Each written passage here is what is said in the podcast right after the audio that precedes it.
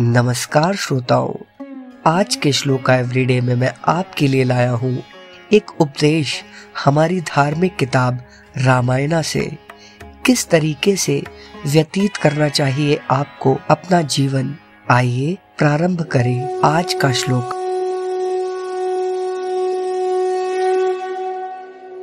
लोक नीति न चाति प्रणय कार्यः कर्तव्यो प्रणयक्षते।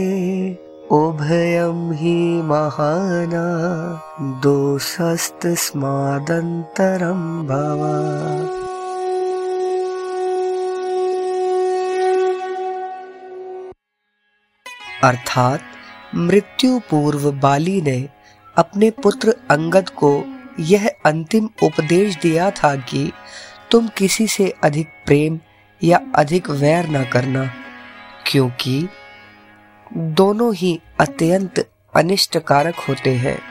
सदा मध्यम मार्ग का ही अवलंबन करना।